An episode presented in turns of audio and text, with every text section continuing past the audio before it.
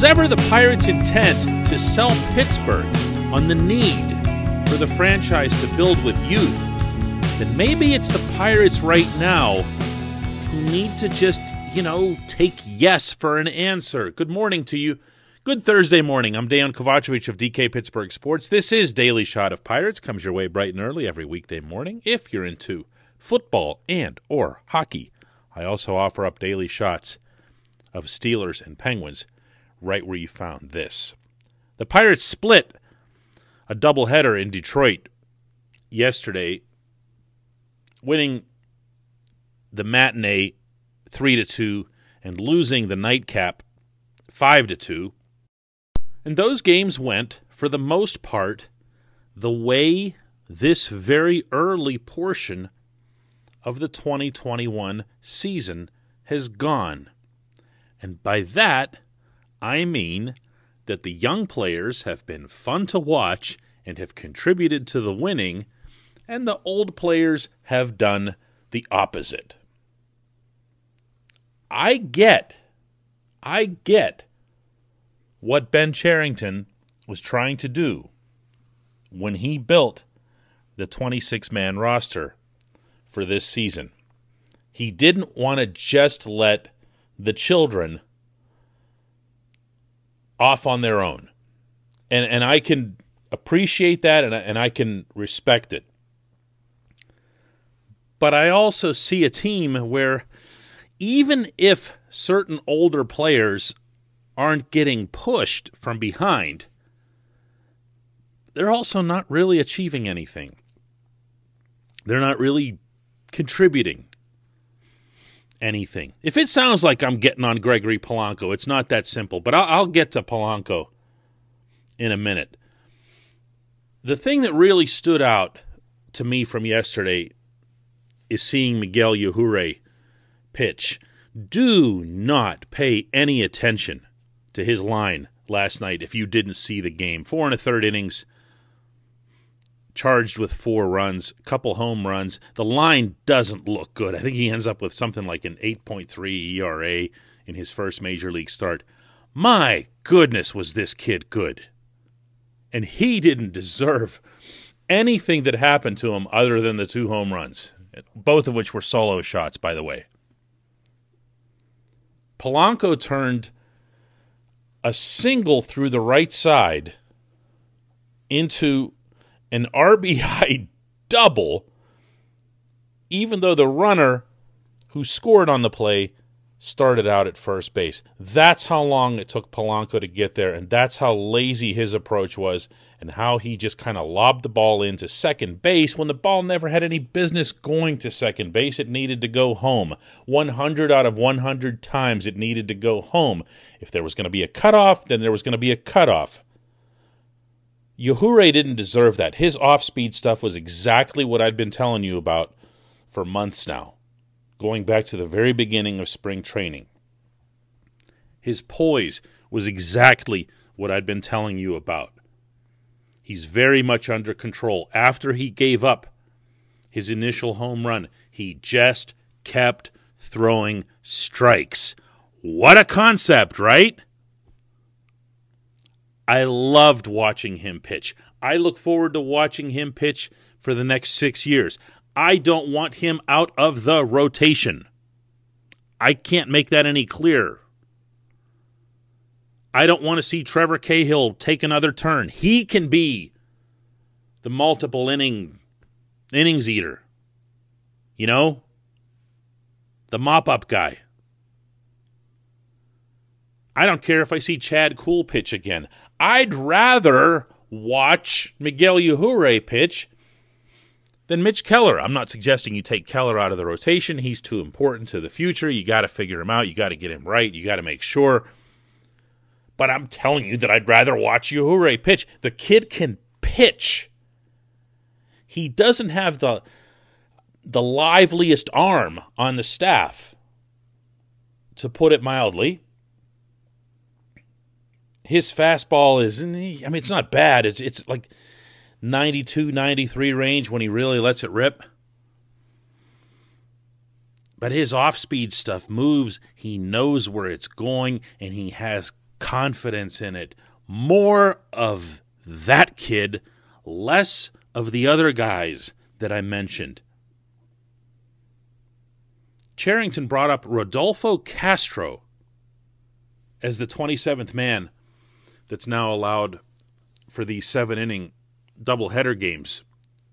And Castro just walked onto the field and started at third base. I love this. I love this. Not just for entertainment purposes, because I know this is something that everyone enjoys. They'd rather see new faces, especially when a team hasn't done well for a while. Uh, give us the kids, give us the kids. I'm not saying this from that standpoint.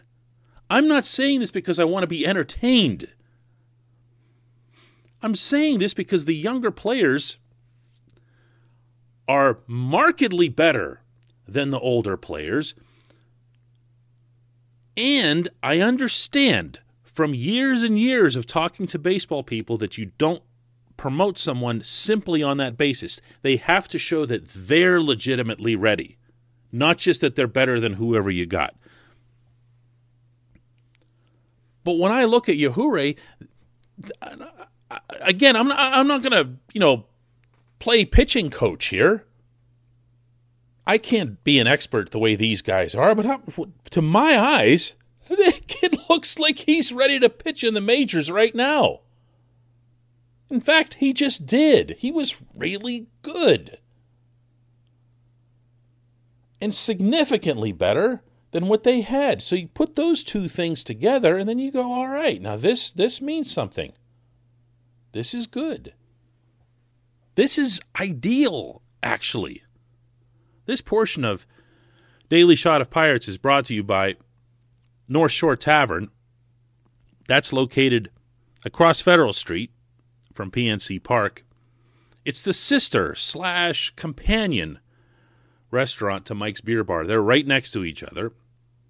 If you've been to Mike's, you know all about his 500 beers, 80 locals. North Shore Tavern has access to all of that. North Shore Tavern also has steak on a stone, signature item on the menu, an experience. It's also the planet's only only Pirates Sports Bar, front to back.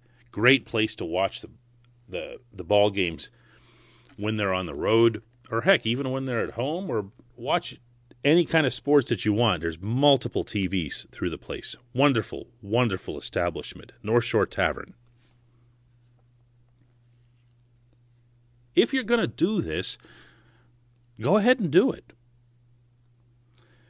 Put this team together the same way Yajure pitched last night. Don't be afraid of it. I know you're going to see some cringing before long about service time issues. For people who really, really know baseball and its player movement mechanics and that sort of thing, will understand that once you bring up Miguel Yajure, or for that matter, Rodolfo Castro, whenever it is that he comes up for good. And he's 21 years old and has never played above Class A, so that's not going to happen anytime soon. But once you bring somebody up and they're up for good, their clock starts rolling. And what that means is you have six full years of service time that you need to put in in the majors before you can become a free agent. So Ke'Bryan Hayes starts out this season with the Pirates. And this is the first of his six years before he can leave as a free agent, just to give you an example. If I'm Cherington, I'm not going to be worried much about that sort of thing. Principally because six years is a long, long time.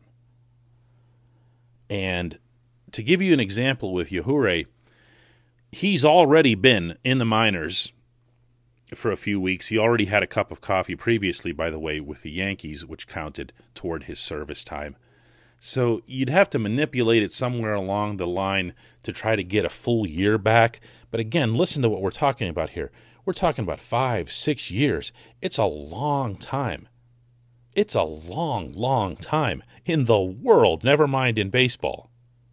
So many things can change that I really don't think that starting anyone's clock right now is going to be detrimental to the Pirates' chances of putting together a competitive team or even a contender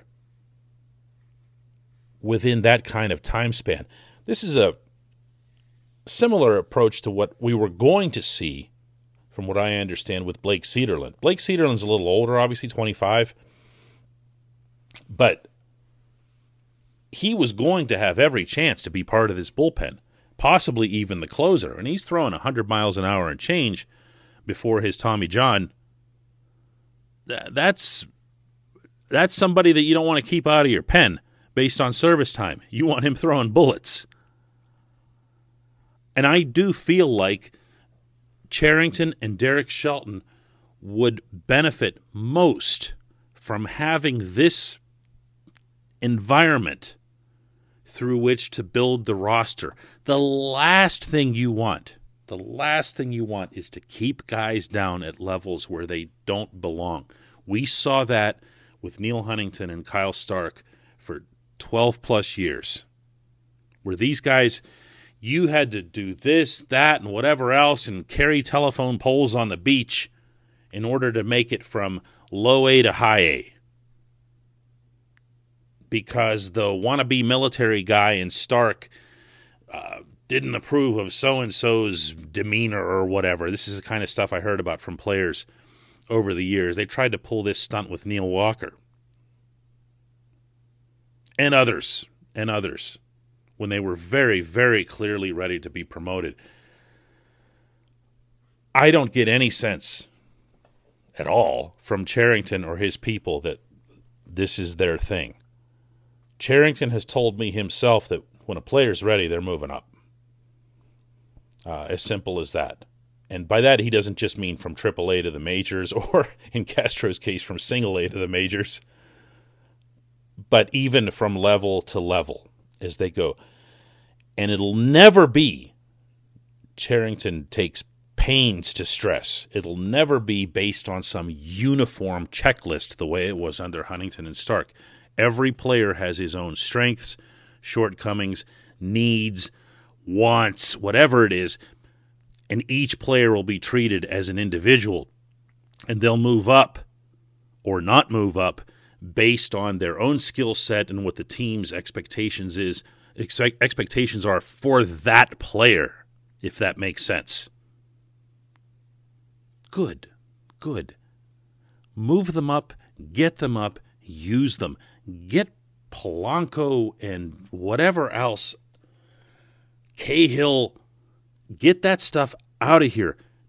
One more time, not for my amusement, not so that I don't get bored, not because I'm tired of Polanco, but because they give your team a better chance to win now and a better chance to win when it'll count even more. When we come back, just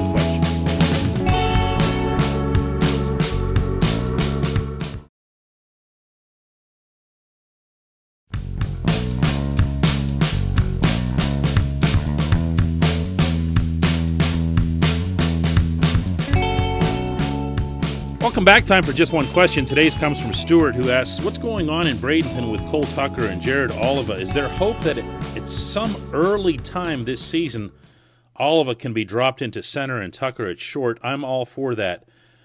As for Polanco, as my wife always told our kids, we'll cross that bridge when we come to it. I don't know. I mean, the Polanco bridge to me was crossed two years ago when it was clear that he couldn't throw a baseball anymore."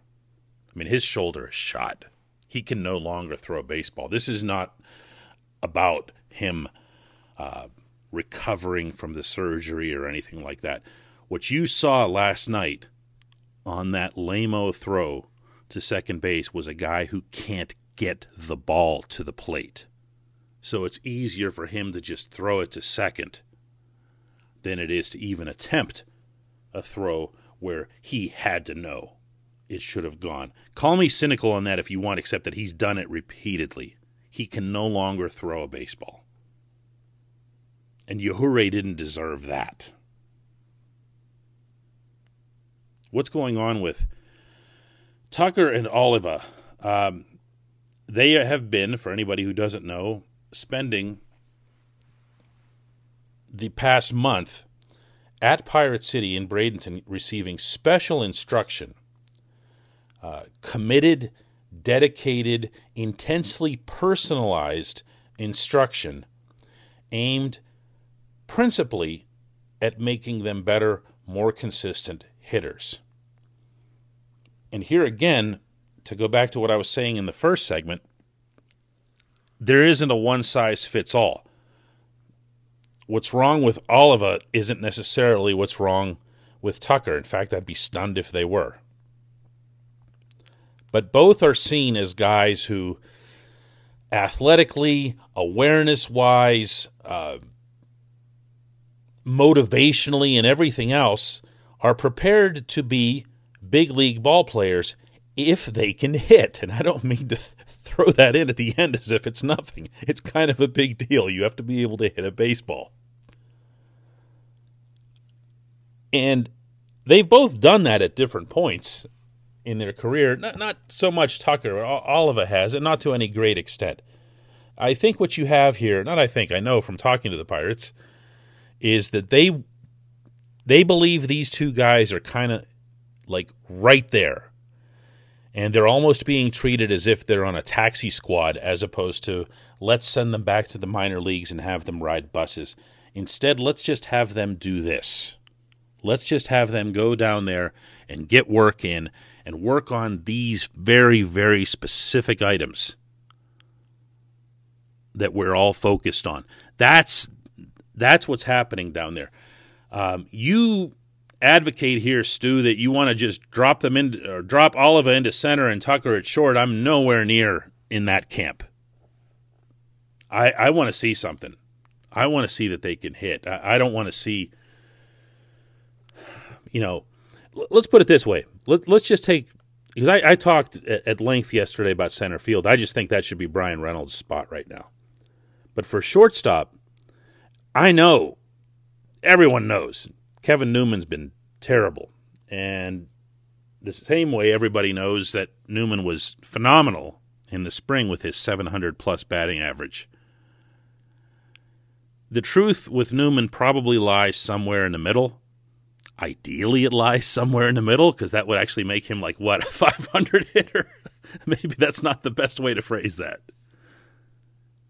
Newman's a better player than what he's shown. But if he isn't, I'm not putting Cole Tucker there. I'm putting Erik Gonzalez there. You know, Gonzalez is uh, an outstanding defender. He really is. Came up with another really big hit yesterday. And this is this is a guy that's not particularly old either. I'm not just handing Cole Tucker a job until I can see that he can hit.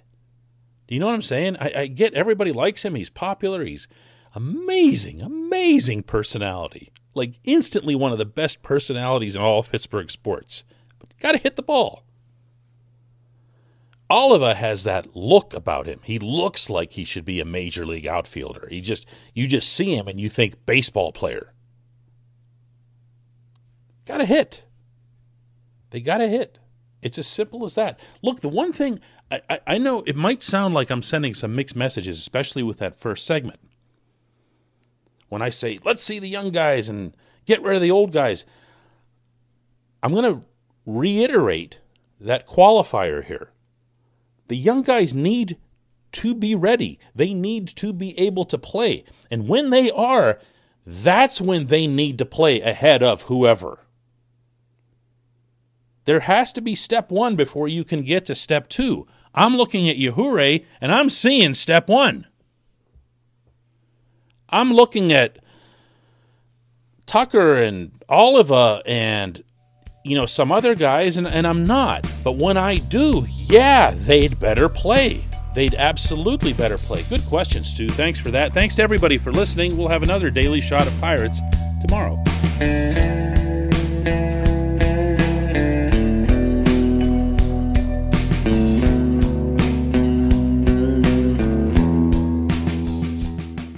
Point Park University in the heart of downtown Pittsburgh, they understand there's no substitute for real world experience and career building connections. Their innovative curriculum engages students with distinctive experiential learning opportunities. Point Park's pioneering co op program empowers qualified students to work in full time, paid positions with their corporate partners while earning college credits. Visit pointpark.edu/slash works to learn more. Career ready. That's the point. Point Park University.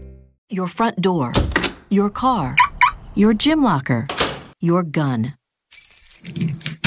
Safety is a habit. Learn more about how to keep guns safe and secure. Visit projectchildsafe.org.